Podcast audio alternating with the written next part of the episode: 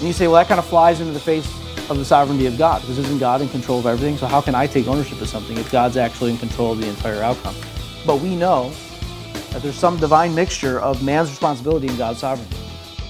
Welcome to another episode of the Carpe Fide podcast, where if the shoe fits, you wear it. And if the truth hurts, you bear it. I am Justin Gruber, And I am Jesse Gruber. and today we hope you will seize, Seize the faith.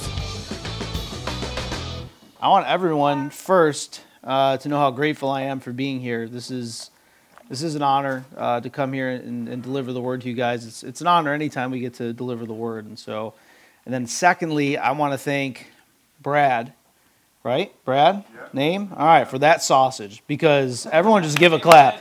That, yeah, that was some. Yeah, that was that was not manish. All right, that was manly sausage. So, yeah. So, um, so who I, who am I? I am John Cooper. I'm the director of development of the Niagara Gospel Mission. Uh, what the Niagara Gospel Mission is, it's a homeless shelter and rehab center for uh, for homeless men. And so, our, our mantra that we we have is we're rebuilding men through a relationship with Jesus Christ. And we get these guys, everything's gone, right? Like they're they're at the bottom of the barrel. They're they're homeless. They're they're coming in puking, right? And then the first time they've had someone in a while has authority over them, says, "Get your butt in that seat for chapel," and then and that's how we start with them. And then through that, we see God transform their lives. Uh, it's really an amazing work that God's doing there. And so, uh, and so that's what we do. We have a recovery program. We encourage them to go through that recovery program. And uh, we don't just serve Niagara Falls. In our recovery program itself, we don't have anyone actually from Niagara Falls. It's from the rest of New York State. Uh, that somehow, some way, they ended up. They ended up. A good thing they didn't go over in a barrel, right? and uh, and so they are there. One person laughed. Thank you. So, all right. So uh, we always say at the mission um, is that people aren't there because they ran out of resources. They're there because they ran out of relationships, right? Relationships in our lives are key. And so they're on the street because they've burned every bridge. Every bridge they've ever had, they burned that bridge with their friends and their families. And some of you may have had a relative who's gone through that. Some of you may have a relative who's an addict. I know I do. I have a cousin that's that way. Uh, He lives out uh, in Harrisburg. And um, please pray for that individual. You can give him a bus ticket to Niagara Falls, and we'll we'll push him through our program and see what the Holy Spirit does. Right? But that, that man needs a lot of prayer. That woman needs a lot of prayers going through that. Please don't look at them as just the disgusting addict uh, in your family, because that was my temptation. Um, bathe that bathe that person in prayer and see what God does. And so our main goal, like I said at the mission, is first uh, to get them to a saving relationship with Jesus Christ, and through that relationship, they can recon- reconcile five key relationships they need to survive with the life of Christ, and that's your relationship with yourself, your relationship with your family, the relationship with your community, relationship with your work, and the relationship with creation around you. And before I started working at the Niagara Gospel Mission, I served as a uh, Army sniper for six years. I was the sniper section leader uh, of a snipe, sniper section in Afghanistan. We were attached to Sujodif Alpha, uh, which is a Special Operations Joint Task Force Afghanistan. And I also, while during my time in service, I led an anti-armor section, which was uh, four small teams, and you you know you were small teams. You had a Gustaf, which is the the modern version of a bazooka, and uh, we would just go around, you know, hunting tanks. You know, so that was kind of our our gig. Uh, but I say all that because when I took a leadership position, I quickly learned that everything I did, or everything not excuse me, everything my section did was a reflection of me. Everything they did was a reflection of me. The Ranger Handbook, which uh, for those of you who don't know what that is, uh, who here has never heard of the term Ranger before? All right, so everyone's kind of familiar with Ranger, yeah, and uh, not a park ranger, but but Ranger Ranger in, in the Army. And so in their in their handbook, they have this thing called the Ranger Handbook, which is this little tiny manual um, that can propel you through Ranger School, and really it's kind of the light infantry's uh, Bible, uh, if you will. And under that, their, their, their leadership principle is be, know, do. And under do, it says this quote, seek responsibility and take responsibility for your actions, exercise initiative, demonstrate resourcefulness, and take advantage of opportunities on the battlefield that will lead you to victory. Accept fair criticism. Take corrective actions for your mistake. End quote. And so that handbook says in the beginning, the first thing is leadership. And the first thing says of a leader is he takes responsibility for his actions. It goes on to say exercise initiative, like we just said, resourcefulness, right? Accept fair criticism. How hard is it for us to accept criticism, right? It's never fun, especially when it comes from our wives. Take corrective action for those mistakes. So you learn what to do from the corrective criticism and you take the appropriate action.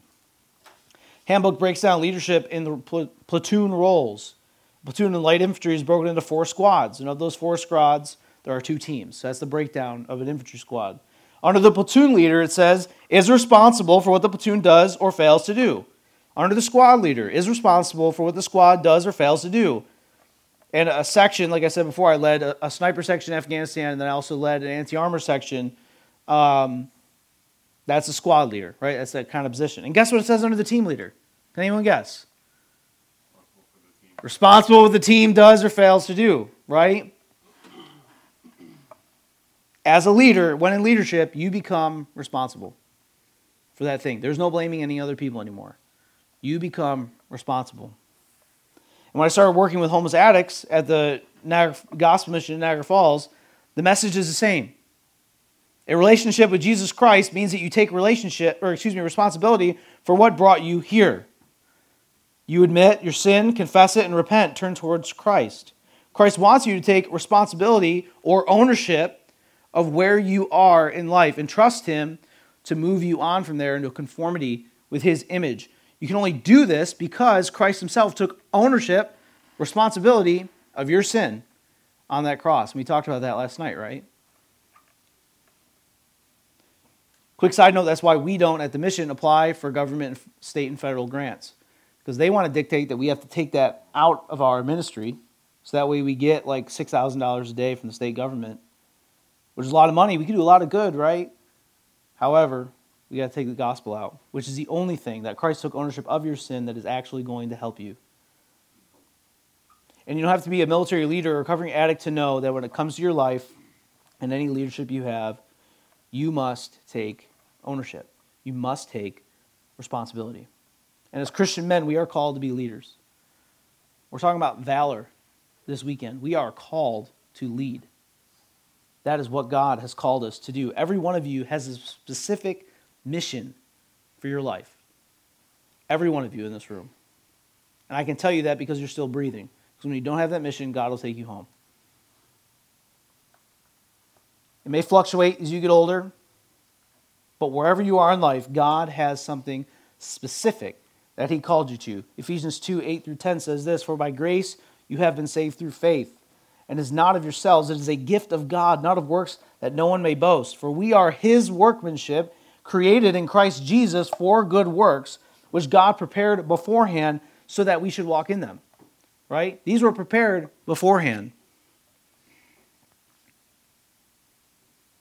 And it's not that good works save us, but it's because we're saved, we do these good works. Because we're saved, we do what God has called us to do.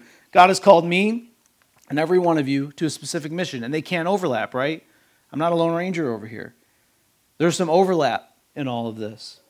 And we have the Great Commission that guides us. The Great Commission is kind of our commander's intent, it guides everything we do in this light. And so the basic overall mission, because all power and authority are from Christ, therefore we go into the world discipling people and consequently nations by teaching them to obey Christ. And each one of you has a mission. I want to drive that home. Every one of you has a mission. We talked about valor meaning value yesterday, right? That's your value, is that mission God's called you to. Yes, you are valuable inside of God because you were created in His image. But God also has something of value to push you towards. We need to figure out what that is. And so today we're going to look at what's possibly one of my favorite Bible characters besides Jesus himself, and that's Nehemiah. Nehemiah. And when we talk about valor, and I'm pretty sure when Jesse and Justin invited me here, they thought because of my background, I was going to pick two soldiers to talk about. And I picked two politicians to talk about. I know, right? Why? Yeah. so two politicians, Nehemiah being one of them, and Daniel being the other one, which we're going to get to a little bit. But God used these men to push his glory and to rebuild cities, to rebuild a people through their lives. And this the title of this, as you can see, is owning God's mission for your life. So, who was Nehemiah? When Nehemiah came on the scene, the Jewish people were in captivity to the Persians. They had been taken by the Babylonians. This is the year 453 BCE, as it's said nowadays, which stands for before Christ's empire. That's what that stands for. there have already been two trips back to Judah. The city's in great calamity. And Nehemiah, his position is he's the cupbearer for the king. And what the cupbearer did is he ensured that there was no poison. So he would test the wine before it came to the king. And this means that Nehemiah is one of the most trusted men. You don't want someone testing your wine for poison who you don't trust, right? I know I wouldn't. That's why I made Justin everything that they were handing me last night. I made Justin sip a little bit before because I don't trust you guys. No, just kidding. So that means because guess what? When when all these politicians, all these people of power are coming, guess what's probably being poured? Some wine, right? Some drinks are being poured. The king from, you know, Egypt's over there. We're having him in. We're going to pour some wine. We're going to throw him a little bit of a party. We see that today. A foreign dignitary comes in, you throw him a party. Well, guess what? Nehemiah was privy to all of the conversations that were happening with some of the greatest leaders in the world. Nehemiah is there for all of us. He had access to all. He's a man of access. So, to give you a brief overview of Nehemiah's life, he finds himself in the situation in Jerusalem. And, and when he hears about this, he's moved. His brother actually tells him the situation in Jerusalem. So, he's moved uh, to do something. And so, he says in his heart, he prays, and he says, I, I believe I'm here to rebuild the wall of Jerusalem. So, this is a dangerous proposition because we learn in Esther and we also learn in Nehemiah 2 2 that to to commission the king, to ask the king for something, and you weren't invited to ask him, that's a death sentence. If he so chooses, right, as we learn in Esther, he poured, pulled out his or pushed out his golden scepter to receive Esther. Well, that was the same time period, same kingdom, right? Same, same rules and customs apply. Nehemiah, though he's a friend, it seems, as we read this conversation between him and the king, there's still he's still a slave. That's still his position. And so he comes in, the king grants to hear his request, and now he's off to Jerusalem. So he goes to Jerusalem, he does his reconnaissance of what's going on, and after surveying the situation, Nehemiah rallies the people to start building the wall. This is a massive wall, and it was actually estimated that it's eight feet thick. So this isn't, you know, just like a little fence, right? This is a massive undertaking. It, not only was it a massive undertaking, but they were under constant threat and duress from local powers so they had to put up armed security from the same people working on the wall while they were going through this from attacks. And he would have to deal with corruption from lower level leaders. He would, he would take over as a civil governor. I mean, there's a lot that's going on here. And despite all the odds, Nehemiah built this wall in 52 days. 52 days. It takes 52 days, just to give you some thought process here. When you hit a pothole and you write some paperwork saying we should fix this, it takes 52 days from that paperwork to go from the guy who received his desk to the guy who's going to do something about it. Just the paperwork moving to his desk, right? And after that, it's going to take like another 120 days for them to actually fill the pothole. And by that time, they're just hoping that you've forgotten about it, right? But in that time, he builds an entire wall around Jerusalem. It's a massive undertaking. And Nehemiah doesn't stop. He establishes order and some governance in the land after that. So he's not just providing for the physical needs. Now he's going to establish some, some order, and he brings in Ezra and Levites to come forward and teach the law of God. He's saying, okay, we got, we got our comfort now, we got the wall, now we're sitting under the word. Forced under the word. Everyone in the city is there listening to Nehemiah preach. They actually, Nehemiah 8 8, they actually build him like like a pulpit, Nehemiah, in the middle of the city, so he can just go up there and preach. It would be awesome to see happen here, right? Justin just up there, Johnny Bravo with the, the mohawk, you know, and just, just up there doing it. so then he makes all the leaders sign a covenant with, with, with the people to the Lord. They would follow the law of God, and then he would be that main communication, that main leader between the Persian government and Jerusalem. He would travel to and fro, correcting the Jews when they would break the covenant So that Nehemiah's mind, and this is what he says in Nehemiah 13, he believes that if they continue to break the covenant, that God will put them back in exile. And he worked so hard. How, how many of us have worked so hard on a project and started to see it crumble, right? He did not want that happening.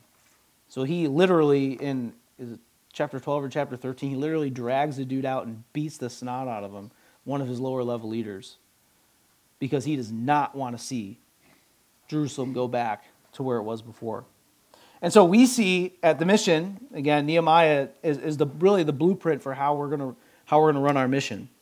And we also see it as God's roadmap for how God revives his cities, right? If we want to see Glassboro, is that, is that how it's said around here? Glassboro, not Glassboro?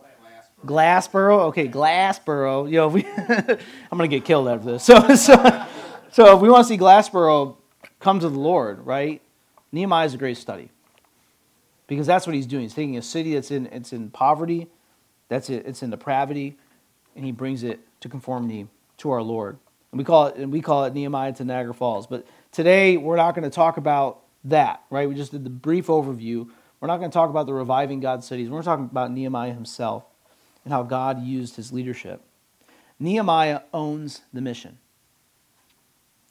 Nehemiah is faced with a mission from God. He knows that. He's faced with his mission from God, so he takes ownership of it. He perceives that God has called him to rebuild the wall, to secure, to revive the city. And when Nehemiah sees that God has chosen for this, what does he do? He takes ownership. He owns God's mission for his life.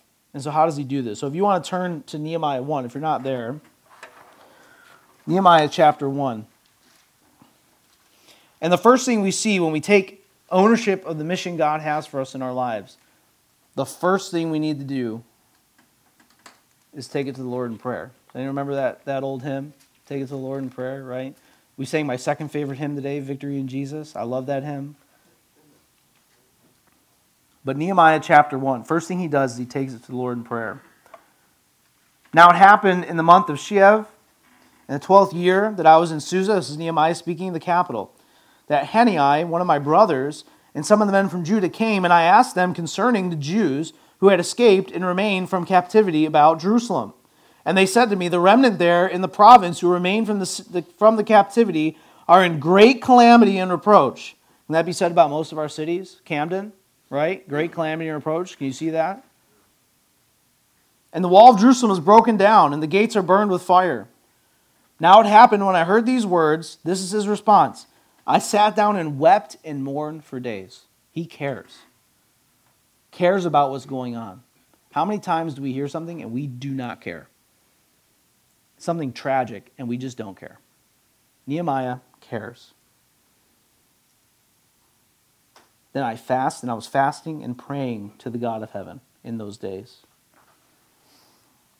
God is the one who gives us our missions, but He does not put something on our hearts and call to do us alone. He doesn't just set us on a path, and then leave. He expects us to be continually connected with Him. And all through the book of Nehemiah, Nehemiah is constantly going to prayer. And the point is, is that Nehemiah knows that if he's going to take ownership of the mission God has for his life, he needs to be in constant communion with the God who gave it to him. Nehemiah also has a very high view of God. Oh, yeah, okay, sorry. Nehemiah also has a very high view of God and he holds everyone to that standard. So it's not just prayer, it's God's law. As we take ownership for our lives and the mission God has for us, we must be continually connected with him in prayer, but we also must be connected to him in his word. There's a lot of prayer warriors out there who don't get in the word. And there's a lot of word warriors over there who don't get in prayer. We have to have both. God determines our mission in life. And in this mission, we must trust that God will guide us to accomplish it because they're not always easy.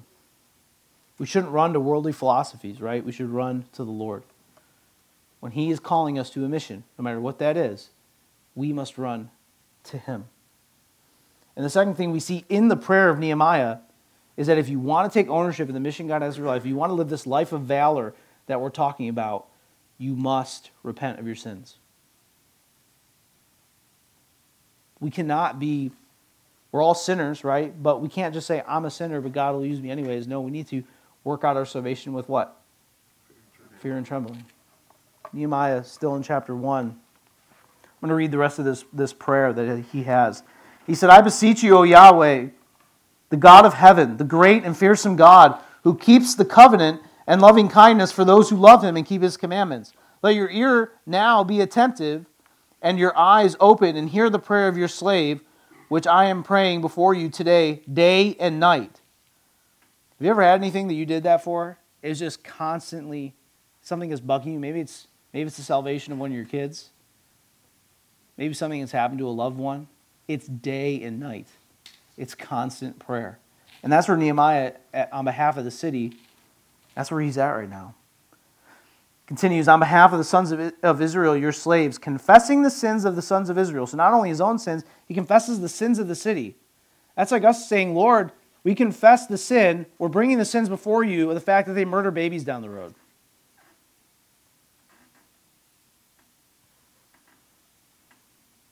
I know for us at the mission, we literally have an abortion clinic on the same street. We go and pray in front of it. And every time we go to prayer meeting, which is three times a week at the mission, we pray that the Lord would destroy that place and that the people come to salvation who go there.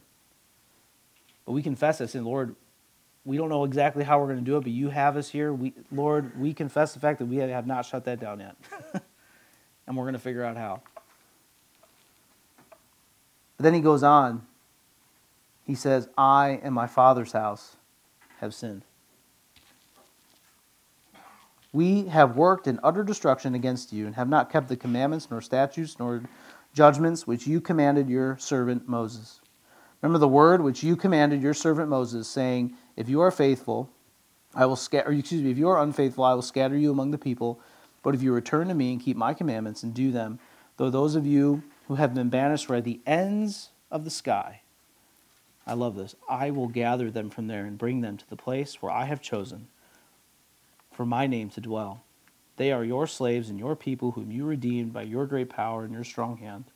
Lord, I beseech you, may your ear be attentive to the prayer of your slave and the prayer of your slaves who delight to fear in your name, and to make your slave successful today, and grant him compassion before this man. And then he says, For I was the cupbearer of the king.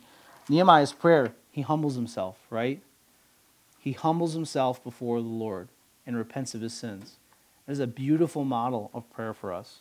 When we talk about our city, right? My city's Niagara Falls, your city's Glassboro, whatever technical city, that's suburb, whatever it is that's around here. That's what we should be looking towards in our prayers. Right there. Use that as a model. God is glorified in people who repent of their sins. Nehemiah knows that not only not only Lord are there people over there who are sinning?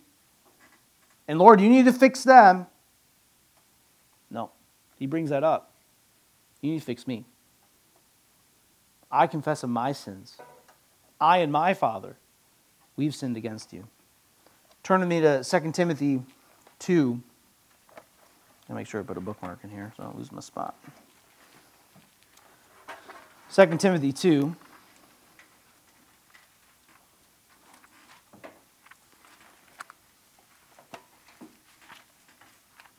I know this may be hard for you to believe, but 2 Timothy comes after 1 Timothy, just in case anyone wasn't tracking. 2 Timothy chapter 2, starting in verse 20 and going to verse 22. 2 Timothy chapter 2. Now, in a large house, there are not only gold and silver vessels, but also vessels of wood and clay, some for honor and some for dishonor. Therefore, because of this. If anyone cleanses himself from these things, he will be a vessel for honor, sanctified, useful to the master, having been prepared for every good work. Now flee from youthful lust and pursue righteousness, faith, love, and peace with those who call on the Lord from a pure heart. The first step in owning God's mission for your life is coming to Him and relying on Him, but we must confess and repent our sins if we want to use be used greatly by God. And I don't know about you, but I want to be used greatly by God. I don't think that's a prideful statement to say. I want God to do great things through me. I want God to do great things through you. but we must come to him in repentance of our sins. That has to be the step. The battle cry of my hero, John Knox, and I've kind of adopted it to uh, Niagara Falls, is Lord, give me Niagara Falls or I die. That's, that was his motto. He got to Scotland and he said, Lord, give me Scotland or I die. He would rather die than not see Scotland given over to the Lord through his preaching. I'm sure he would say through whatever means. But if I continue to be ensnared by my lust and my sins, how can I expect God to use me? If I continue to live in this sin. And we all have a specific mission for God in his kingdom, but but that mission, the, the outflow of that mission is our personal sanctification. You have your mission, which is to your family, to your job, to your ministry, and all these areas are important, but you and you must take ownership of that mission. But the ownership of the mission you need to take ownership first is your own personal sanctification, growing in your faith. You have to have that be the bedrock. That is the foundation to which your ownership of other ministries and missions come forth. In Philippians, Paul says this So then, my beloved, just as you have always obeyed, not just in my presence only, but now much more in my absence, work out your salvation with fear and trembling. For it is God who is at work in you, both to will and to work with his good, for his good pleasure. John Owen said it like this Be killing sin, or sin will be killing you. It's that simple. We have to be putting sin to death.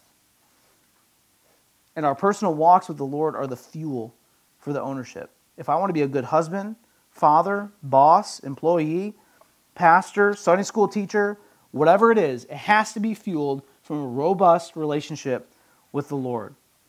You have to surrender because that's how it happens, right? This isn't just taking it by the horns. I'm going to do it all myself. I'm just going to keep my Bible in my back pocket. This is surrendering to the Lord, going before Him, letting Christ take control, and your leadership and ownership of your spiritual life. And if they are pure and you're surrendering to the Lord, He will do great things through you. He will use you mightily. And so we see as, as Nehemiah, he gets this mission from the Lord, we see that he first goes to prayer, right? He sees what God has and he talks to God. And in that talking to God, he repents of his sin. He cleanses himself for the work. Comes before the Lord in humility. But now, now is the, the time of truth, right? Because I can see what God has me to do. I can feel this is what the Lord's tugging at my heart and then I can say, okay, Lord, I think this is what you have me to do. I pray, Lord, I, am unholy. I'm, I'm, i want to be used by you. Please help me to put my sin to death. I can't do it on my own. I need you, Lord. There's people starving in Africa, and I feel like I'm going to be a missionary. Then you're like, okay. And then you don't do anything, right? And you just sit there because you don't actually take ownership of the mission that God has for you. And that's the next step. He actually does something about it. Nehemiah is a man of action. So, thirdly, we see that Nehemiah takes ownership. It's time to grab the bull by the horns, right? That's what we would say. Nehemiah knows what the Lord has for him, and now it's time to take that ownership. And unless you think this is the Hollywood moment where Nehemiah comes to some revelation and everything just starts falling into place, Nehemiah's first hurdle is to ask, like I said before, the king for permission, which could cost him his head. So his first hurdle is do or die. He knows I could be owning God's mission, and my first step could be God being glorified with my head getting cut off. That's the first step of his mission. I got to get past this hurdle. But he knows the Lord has it for him, so he has faith that God will grant him favor. He always says, The good hand of our Lord was upon me. You see that constantly through the book of Nehemiah. The good hand of our, our Lord was upon me. He's still a slave. And so he takes a tactical approach. And it's really interesting when, you read it. I don't have too much time to actually dive into exactly what I'm going to do it anyways. Um, so he he gets it. He he. You, when you're in front of the king in that time, you were just supposed to look happy all the time, right? If you're a staffer for for the White House, or if you work for your boss, right, and you're a reflection of how your boss treats you, if you're walking around like a sorry sap all the time, your boss doesn't look good, right? Does anyone here own a company? You own a company, sir?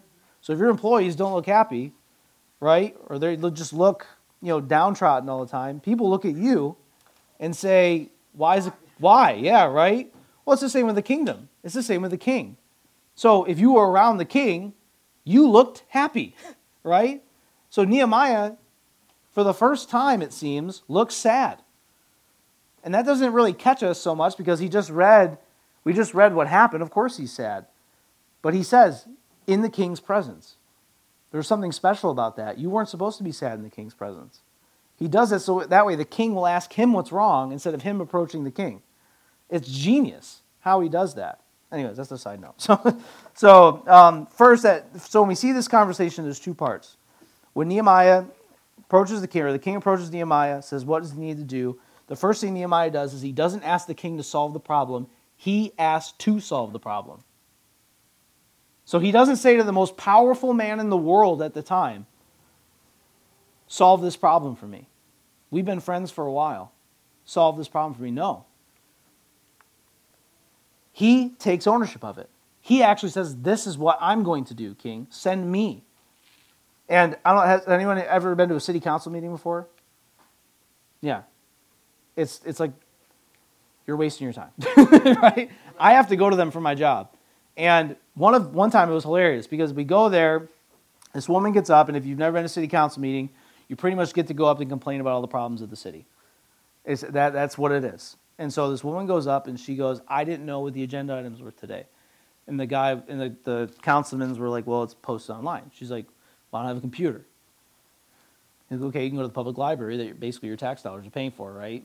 And she goes, Well, I can't get there. If you want me to know what's going on, you have to pick me up from my house and then drive me to the public library so I can research that so I can come yell at you at this meeting later, right? I mean, that's what she's saying. All the councilmen, they have to be extremely professional. And they just have to sit there and kind of shake their heads and listen to it.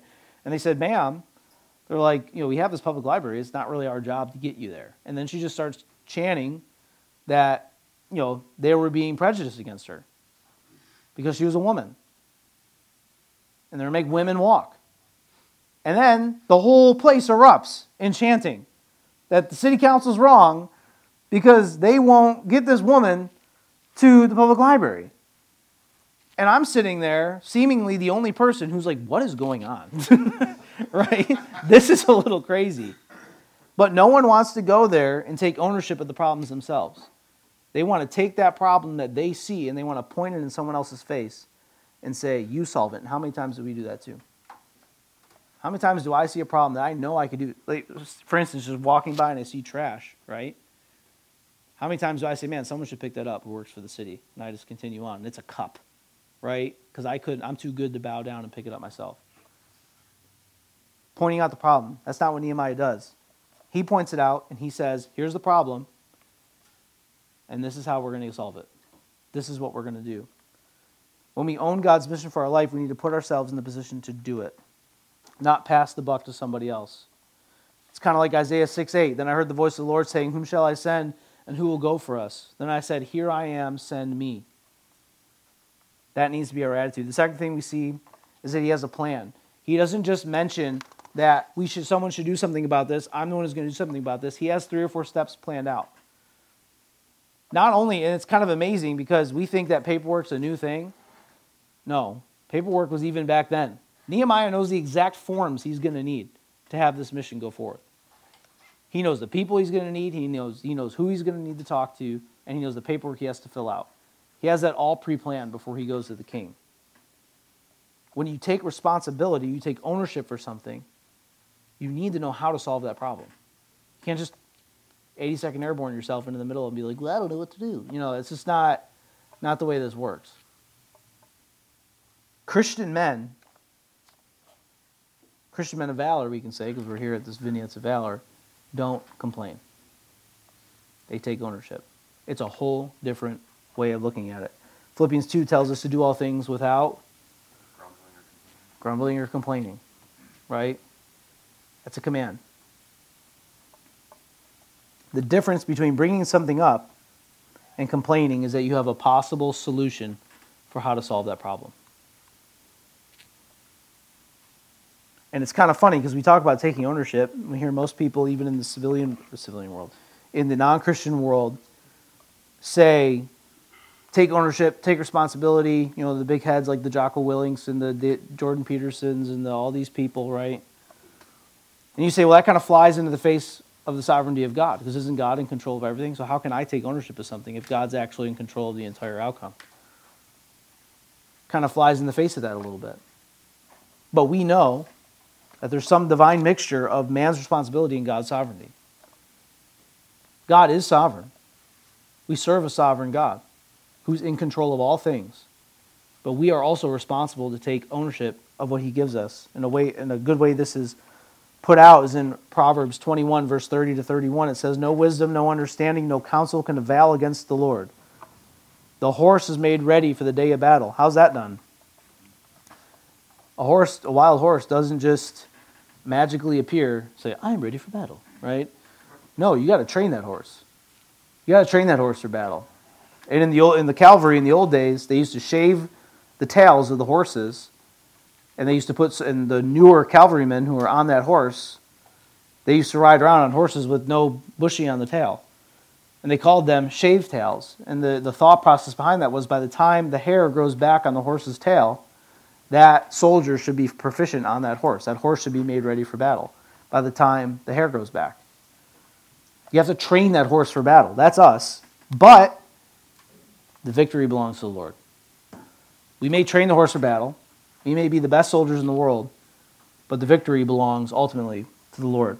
The heart of a man plans his ways, but Yahweh directs his step. 16:9. The Lord is in control, but we are still responsible about how we handle things in our lives. As men, we take responsibility.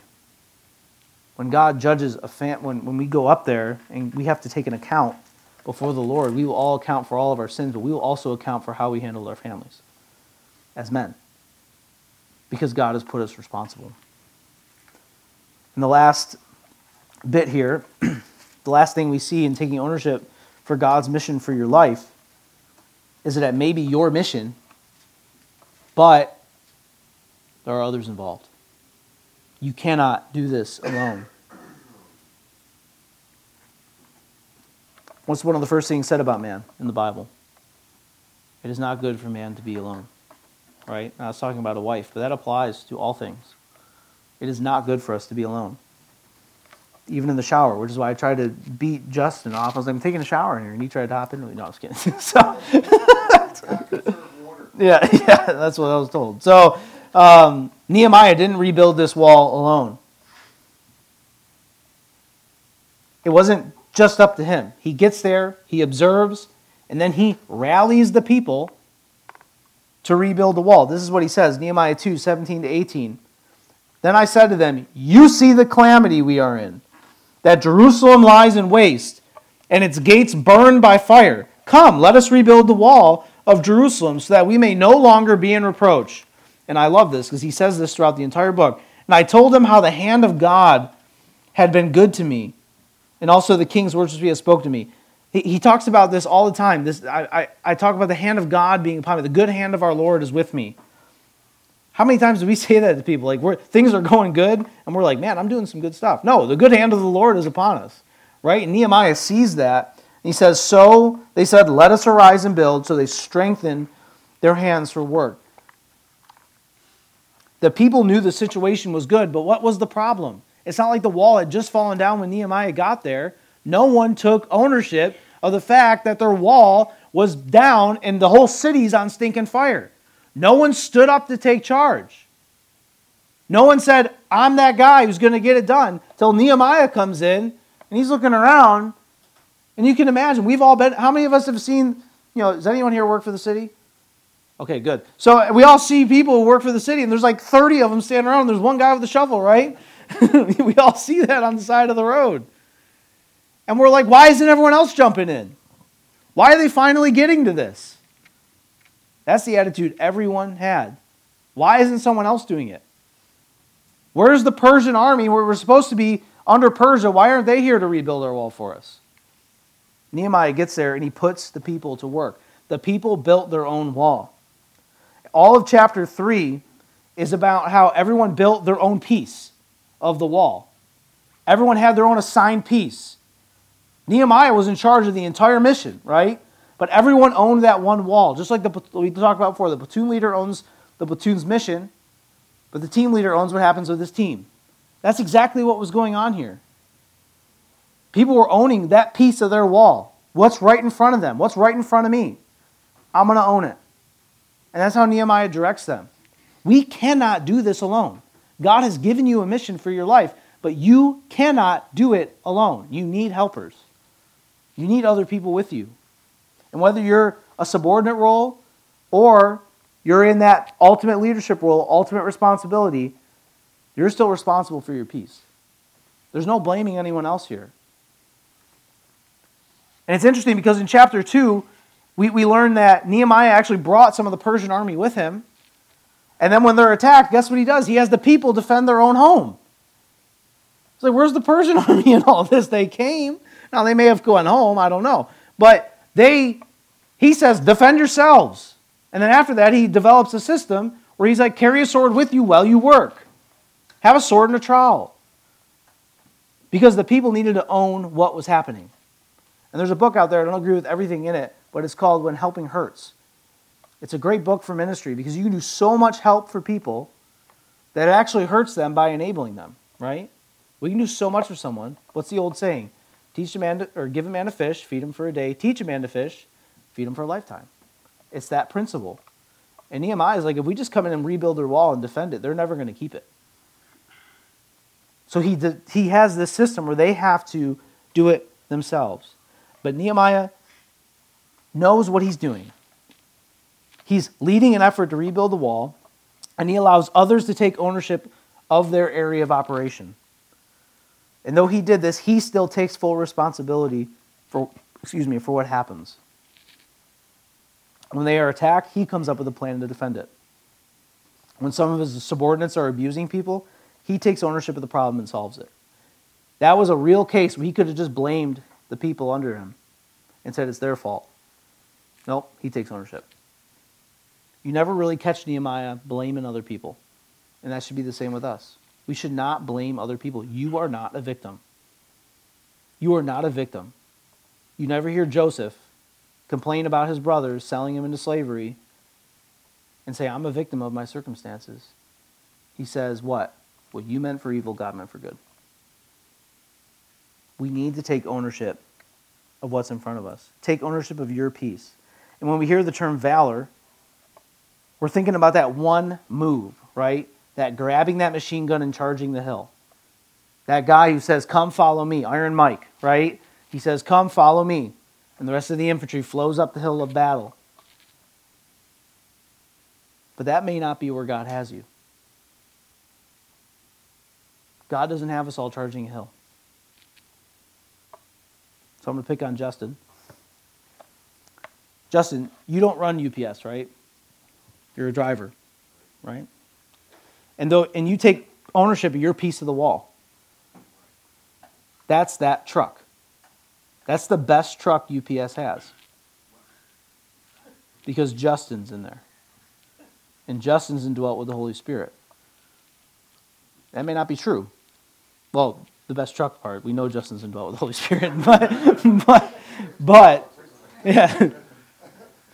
But that's what he should be striving towards. He takes ownership of that truck. He is responsible for what it does and fails to do.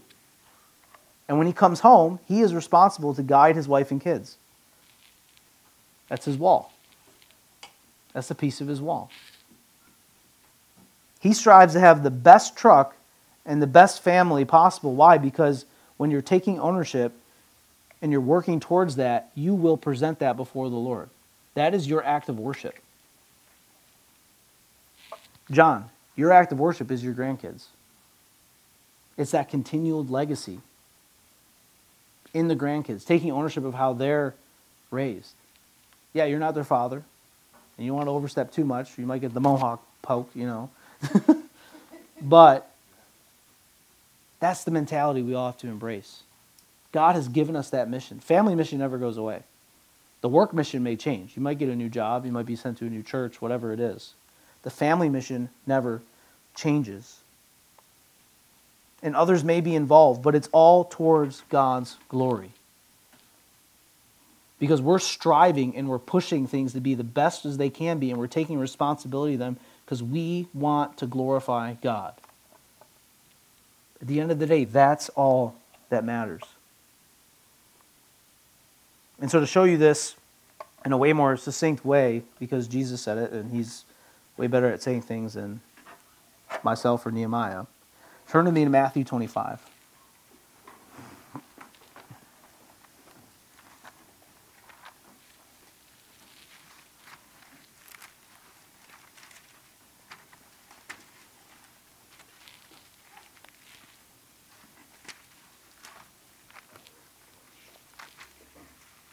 Matthew chapter 25, starting in verse 14.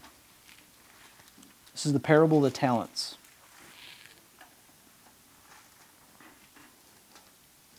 Matthew 25, starting in verse 14. For it was just like a man about to go on a journey who called his own slaves and handed over his possessions to them. And to the first he gave five talents, to another two, and to another one, each according to his own ability. And then he went on a journey. Immediately, the one who had received five talents went and traded with them and gained five more talents. And in the same manner, the one who had received two talents gained two more. But he who had received one talent went away, dug a hole in the ground, and hid his master's money. So, what do we see here? We see that, that the master, who's God, gives this sum of money to these three people. And we see what they do with it, right? We see what they do with it. Two of them actually invest it, the other one hides it till the master returns. The other one says, The master's going to come back. Why am I going to worry about it? And this is just a side note. Don't we hear that from a lot of Christians today? The world's going to hell in a handbasket. Why would I do anything about it? Wrongo, right? Not the right attitude, which is what we're about to see. Picking up again in verse 19. Now, after a long time, the master of those slaves came and settled and settled accounts with them. That is a scary term. Settled accounts. We're thinking about God settling the accounts with us.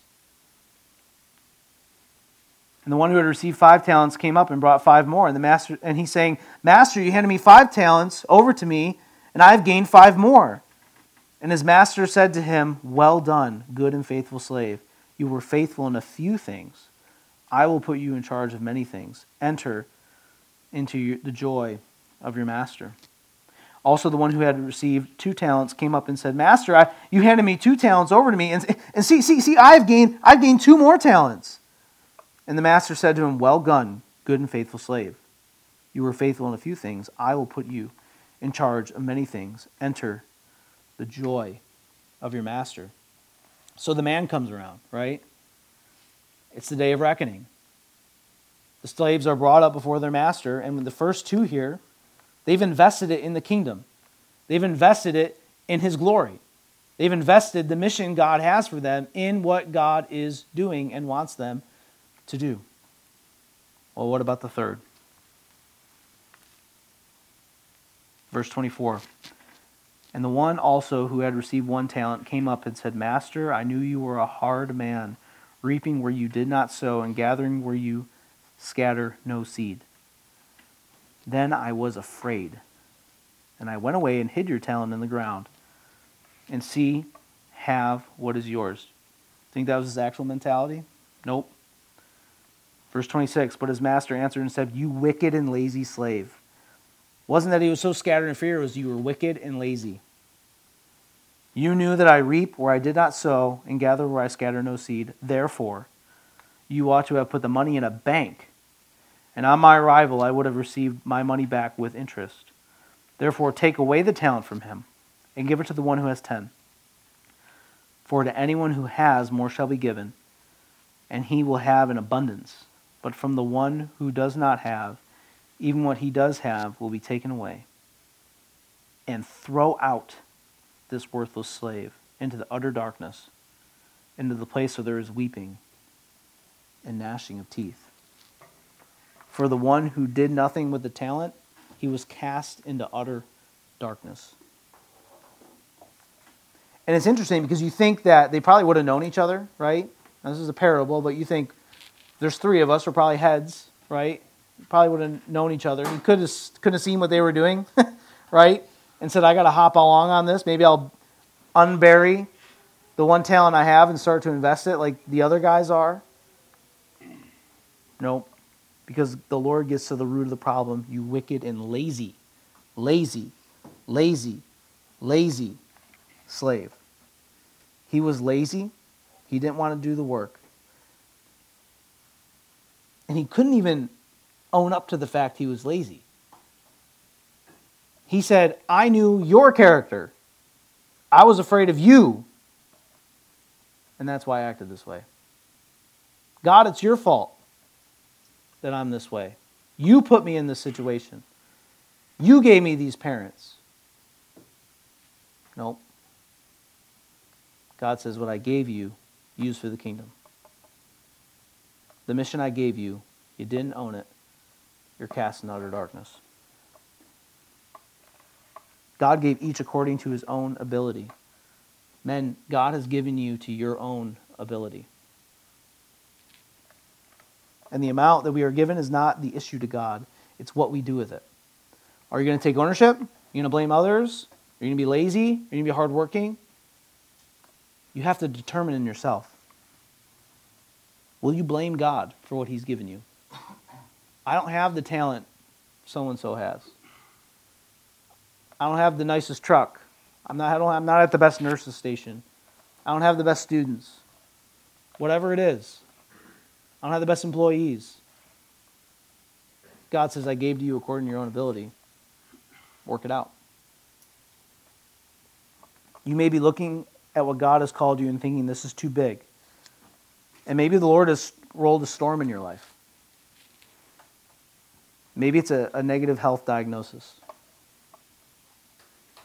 child who's dying. Maybe it's you lost your job. Maybe your wife left you, or your wife's been cheating on you. I don't know your situation, but you cannot control these things. This is God's sovereign hand and providence. God knows it's happening, it's not escaping Him, it's ordained. But you can control how you react.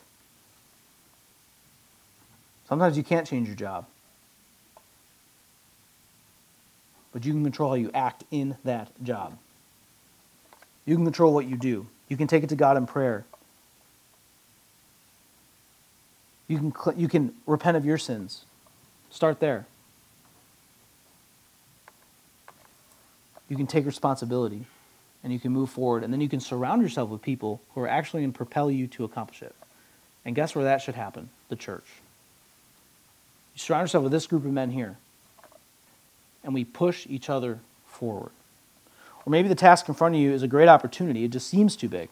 You're not ready, but it's right in front of you, and you feel it's the Lord has for you. Or maybe you had that great opportunity, but it's spiraling out of control. Maybe your sin has placed you where you are currently dealing with the consequences, but no matter what it is or why you're there, it's time to take ownership of it. It's time to stop making excuses and take ownership of it. Pray to the Lord, repent of your sins, take responsibility, and get others around you who will do the same. And I'll end with this. It's a little bit of my story. Um, last year, my wife uh, was an RN. I was a minister of military ministry out in front of Fort Drum, uh, New York, and uh, that's louder. Uh, I got weird shaped ears. It just dangles. But um, and she was an RN. She was kind of the breadwinner because I was in ministry and I'm working on seminary and I'm picking up some odd jobs, watching the kids. She's an RN. She's making decent money. And Kathy Hochul says everyone must get the COVID vaccine. And so my wife doesn't feel like she wants to do it. She's like, I want to have kids. They haven't ran the test, right? And what's going to do for kids? So she refuses. She loses her job. I got a job at a um, uh, funeral home stacking dead bodies. I knew the guy who owned it, and he was like, "I know you're comfortable around dead bodies, so."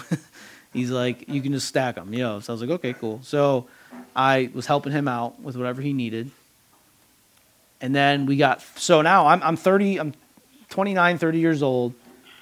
Just got out of the army, and I'm already facing being a homeless veteran. I'm like, you got to be kidding me, right? I thought I had everything under control. I got this magical GI Bill. that's supposed to solve everything. And, you know, here I am, about to be a homeless veteran. Great, right?